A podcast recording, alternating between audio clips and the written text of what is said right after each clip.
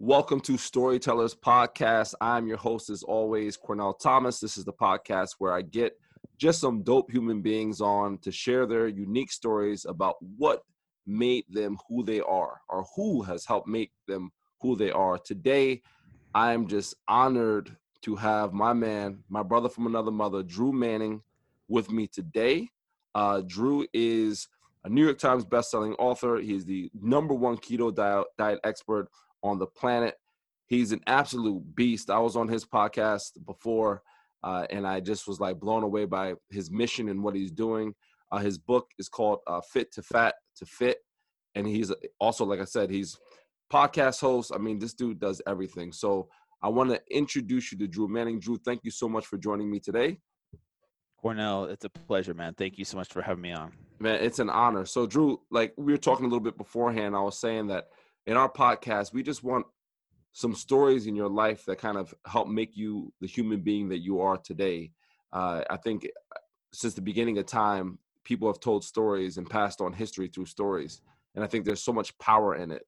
So, what what can you think of back since you've been young to now? What are some particular stories that kind of you went through that you'll never forget that have helped shaped who Drew Manning is today? Yeah, that's a great question, and I'm a big believer that experiences shape our beliefs. And so going through these stories or these experiences really shape who we are today. If you if you look back and you're like you can totally connect the dots of like hey this happened which led me here. Mm-hmm. this happened which led me there. So really quick story. I have a bunch of stories so this is hard to like narrow it down to two but the, the big one is my fit to fat to fit story which a lot of people have heard of. It's my journey of you know getting fat on purpose and and learning uh, so many valuable lessons as I gained 75 pounds in six months and then lost it again in six months. And I did this experiment on purpose to give me a better understanding of of what it's like to be overweight for the first time in my life. So, mm. a little bit about the backstory, though, that a lot of people don't know about, is how I came up with this idea. So, um, I went to college and got a business degree and ended up being a financial analyst for Chrysler in, mm-hmm. in around 2006. So I had a nice cushy job working for a big, you know, uh, automaker. Uh, Chrysler is one of the big three here in the U.S. And um, you know, worked for them for about a good three years, and then 2008 happened. Mm-hmm. And we all know what happened then. I uh, I lost my job. I took a buyout package. I was living uh, near Chicago, Illinois at the time, and me and my wife at the time were like, okay, well, what are we going to do? Like, I, I got this offer to leave the company, uh, which was nice. Instead of just getting laid off, I had a big uh, check in my account. Um, so I was like, all right, what am I going to do? So, well, her family was from Utah. Mm-hmm. So we ended up moving to Utah. And I'm like, you know what? I got a good resume. I've worked for, you know, a Fortune 500 company. Uh, I'm pretty sure even though the economy's bad, I'll be able to find a job. Yeah. So for eight months, I was interviewing for a financial analyst position and zero offers it was mm. crazy because so many people with double the experience that I had were willing to take a pay cut to, just to get a job, right? Mm. That's how bad it was. And so for from there, I had to pivot. I had to adjust. I'm like, okay, what am I going to do to feed my family? Well, what am I passionate about? I've always been into health and fitness. I played football and wrestling from a very young age, and I've always loved working out.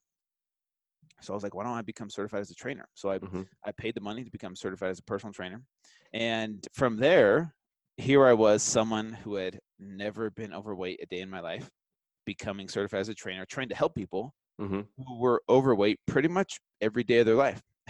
yeah. And there's an obvious disconnect. And so I was thinking of ideas because one of my clients told me, you know, Drew, you don't really understand what it's like to be overweight. Like you've had it so easy because it's been easy for you your whole life to be in shape. Mm-hmm. Like for us, it's really hard. And I took I took that to heart. I was like, you know what, you're right. I don't know. So what if I'd come up with an experiment to find out, okay, just how hard it is. Mm. And, uh, you know, I, I bit off more than I could chew in this situation where I was like, man, this is way harder than I ever imagined it would be. I was so humbled. My perspective totally changed. And how this made me who I am today, going through this experiment, um, the biggest lesson I learned was how much of transformation is mental and emotional.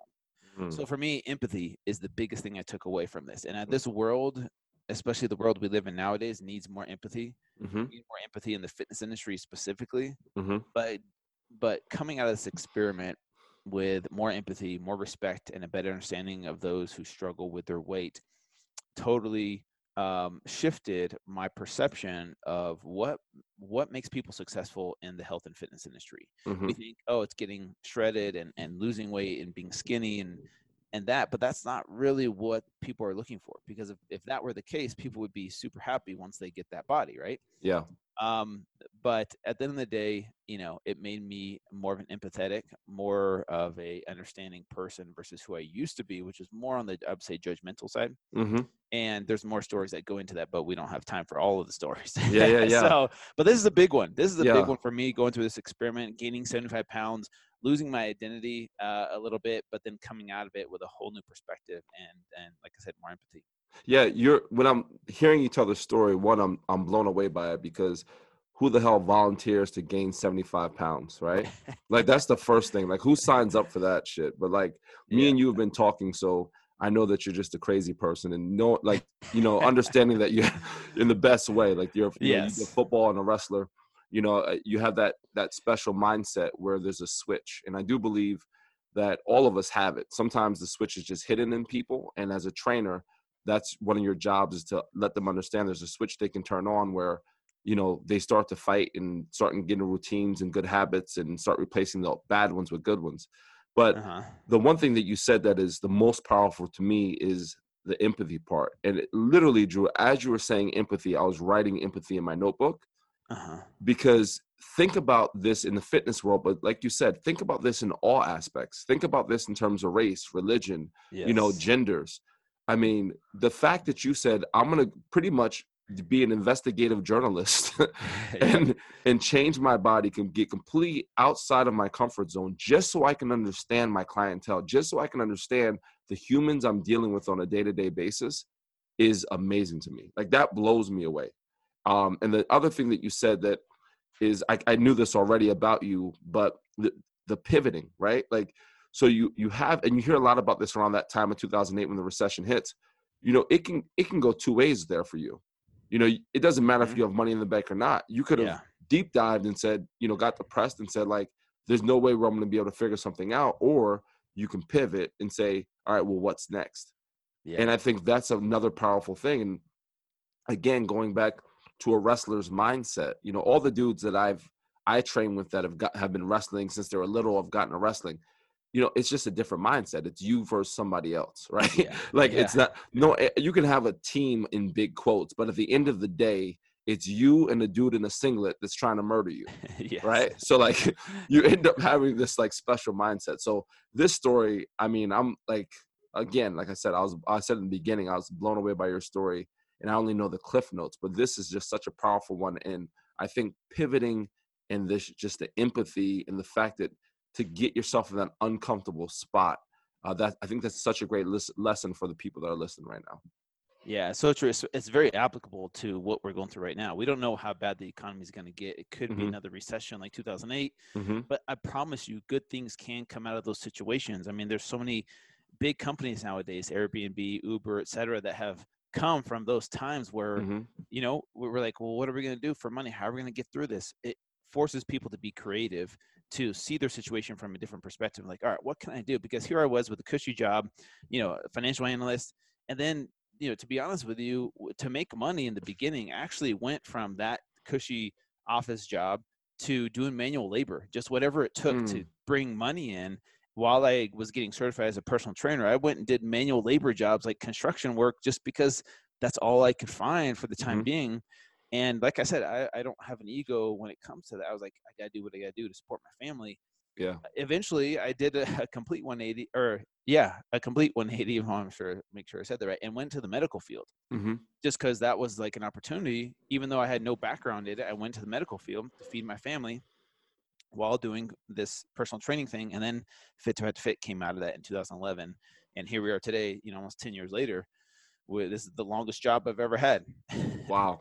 I mean, it's but again, it's the it's kind of shedding the ego because you have to survive, right? Yes. Like it's survival. It's, it's not about. It wasn't about Drew. It was about your family, right? It wasn't about you. You, you know, your friends that you used to hang out with eh, that you know that saw you this financial analyst job saying oh man you're working construction now? That that that wasn't important right? It's like Yeah. i got mouths to feed bro. So that's what i'm gonna worry about. So that's man that's man that's a beautiful story. Man that's a beautiful first story. So you're you're setting the bar so high for any other guest it's gonna be like people are gonna shy away from it. So yeah. that was a great first story man Well, thank you. And the, the other one is kind of more of a personal one. Um, and like I said, there's so many stories, but this one really has um, defined who I am today. And it has to do with vulnerability. Uh, Mhm. I grew up in this, you know, kind of like the wrestling culture, football culture of vulnerability is a weakness. Hey, you, Mhm. you, you got feelings. We don't talk about those things. All right? You Mhm. suppress them, you man up, you don't talk about those things. And so for me, from a very young age, I learned how to suppress and hide my weaknesses. And um, a defining moment for me, and I've talked about this only, I think, once on my podcast. wow Uh, there was a couple defining moments for me where I was like, you know what, I I definitely am, am embracing vulnerability as a weakness. I remember I was so I grew up in a very religious household, hmm very strict religion where we weren't allowed to you know drink and, and do all these things. Um, and so I remember one time, you know, I was I was kind of going through this phase of like um, discovering who I was, and so I wanted Mhm. to be accepted by people. So I gave in to peer pressure, and as a teenager, I was I, I drank with some friends, and um, uh, we were taking pictures of me drinking at this party.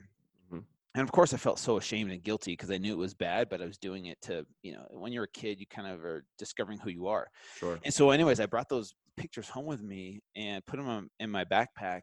And one day I went to look for them to like hide them somewhere better, and they were gone. oh man And I was like, oh no, like someone found them. Like I'm dead. Like uh, you know, this is back before the Oh, days of man. TMZ. yeah so, so anyways, a few days go by, and my my parents finally say, Drew, we need to talk to you, and my heart sunk because I knew what was about to Oh, happen, my and God. and it, you know like i said we didn't grow up in a household where it was okay to talk about emotions or Mhm. feelings or or struggles right Mhm.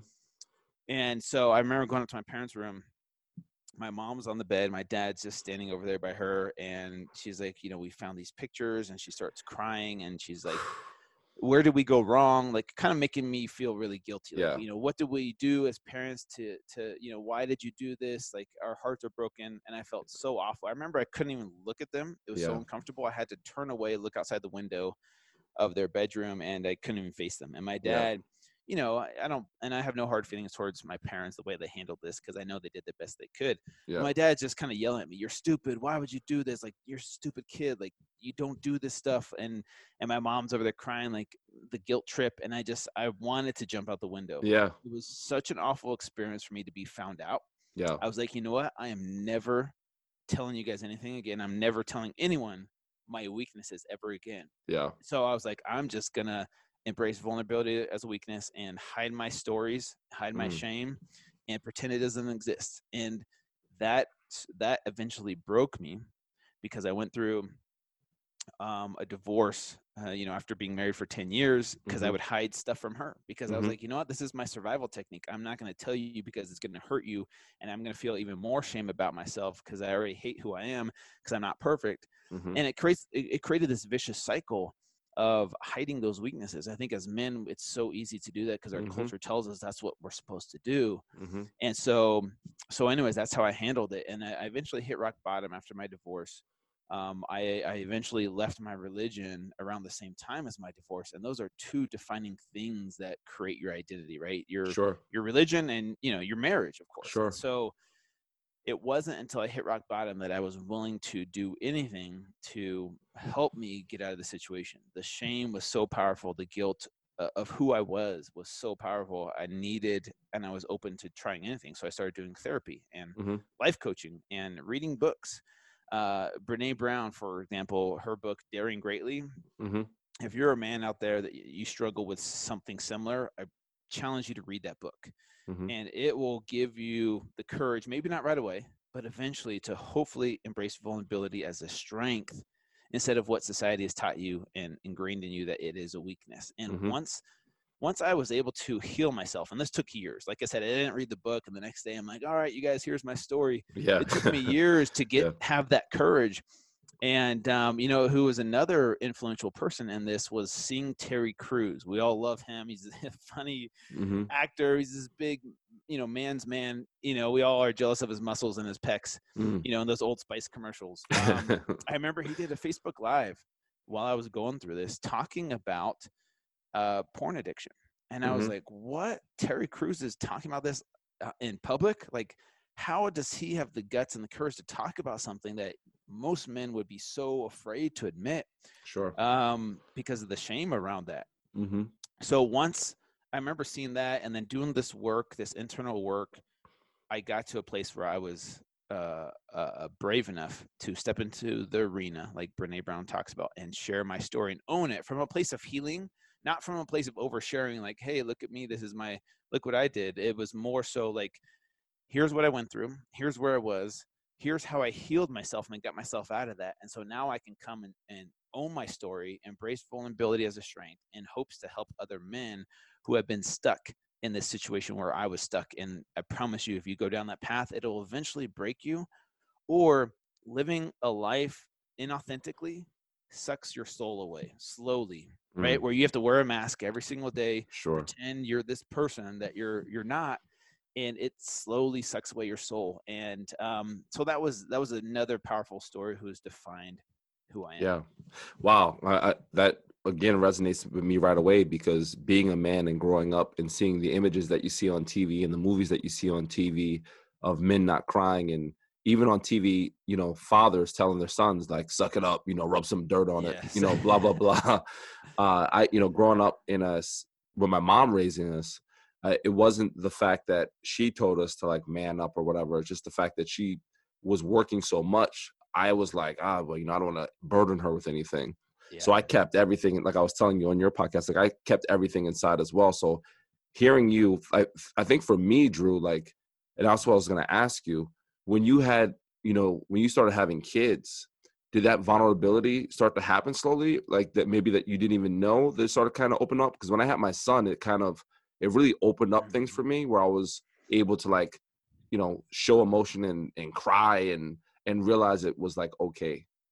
Yeah, it the having so yeah, that's a good question. I remember before my first daughter, I read a book called Strong Fathers, Strong Daughters, and for any dads out there that have little girls, Mhm. I challenge you to read this book too because it shifts your perception of how important a father's role is in a daughter's life. Mhm. Um, and I've seen the opposite of that. I've seen, you know, like I said, nothing against my dad. He didn't know how to embrace vulnerability either or show love. But my da- my sisters, with because he didn't know how to. He's never said "I love you" to this day to me. By the way, Wow. um, and, and he never said it to them. You know, he never showed them love, and they struggled with just choosing the wrong guys, like just Mm. bad dudes, just because they.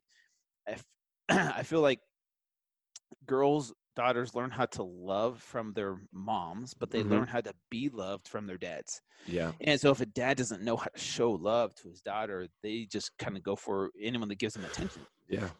so and they grow up with that self-confidence and so or with that the lack of self-confidence and the lack of self-esteem to choose a guy that is worthy of treating them right and so for me having yes a, a, a kid helped me um uh, embrace start to embrace vulnerability as a Mm. strength i still went through rock bottom years later after having my first daughter but that was kind of one of the things where i'm like i need to take this father role so seriously because I, i'm having girls and uh, uh, like that that role is so important to me after reading that book Yeah, it's like the theme, and I- you know, I kind of want to, you know, start wrapping it up with this. Is like the theme for me in your story, and a lot of stories that I encounter with people, in, including my own.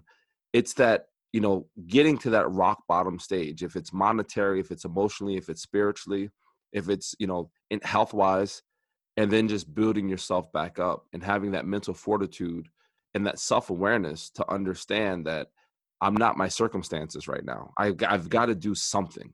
And it just seems like the two stories that you shared, it's you being self aware and realizing at some point, like this path is not a good path. Like the path I'm going down right now, whether emotionally or financially, whatever it is, like I have to change some things and then taking the action because people think that change is just thought. Like that's the that's the seed but then you have to actually put the work in. Like you have to actually lose the 75 pounds. You know, it would have been it would have been Yeah, cool yeah if you would have been like, oh, I'm gonna gain 75 pounds, and then it turns into hundred because you're like, oh, I don't want to work to get it off. You know, like it wouldn't be fit to fat to fit. It'd be just fit to fat to fatter to, to fat as hell. You know, so I just think the story, Drew, is the two stories you shared are beautiful ones, and you know, from to hear a strong, you know, man talk about vulnerability, it gives me so much hope for our boys, and it's it's having a son for me, just telling him like, bro, it's okay to cry, man. It's okay to open up.